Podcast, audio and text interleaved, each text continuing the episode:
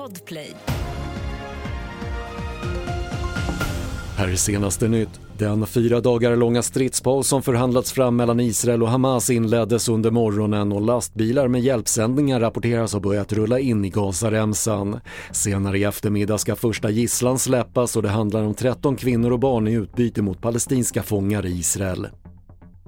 Flera trafikolyckor inträffade på kort tid i Skåne under morgontimmarna och SMHI har utfärdat en gul varning för plötslig blixthalka i länet idag. Man varnar också för stora snömängder och blåst över Uppsala och Stockholms län från i eftermiddag under helgen.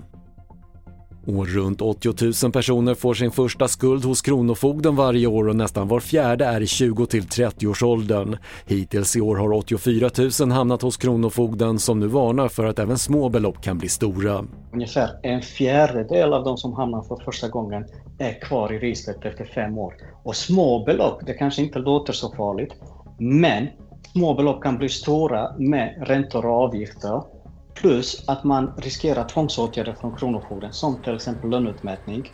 Det sa Davor Voletta hos Kronofogden. Fler nyheter finns på tv4.se. Jag heter Patrik Lindström.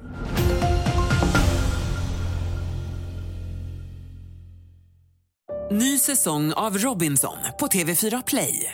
Hetta, storm, hunger. Det har hela tiden varit en kamp. Nu är det blod och tårar. Fan händer just det. Det detta är inte okej. Okay. Robinson 2024, nu fucking kör vi. Streama söndag på TV4 Play.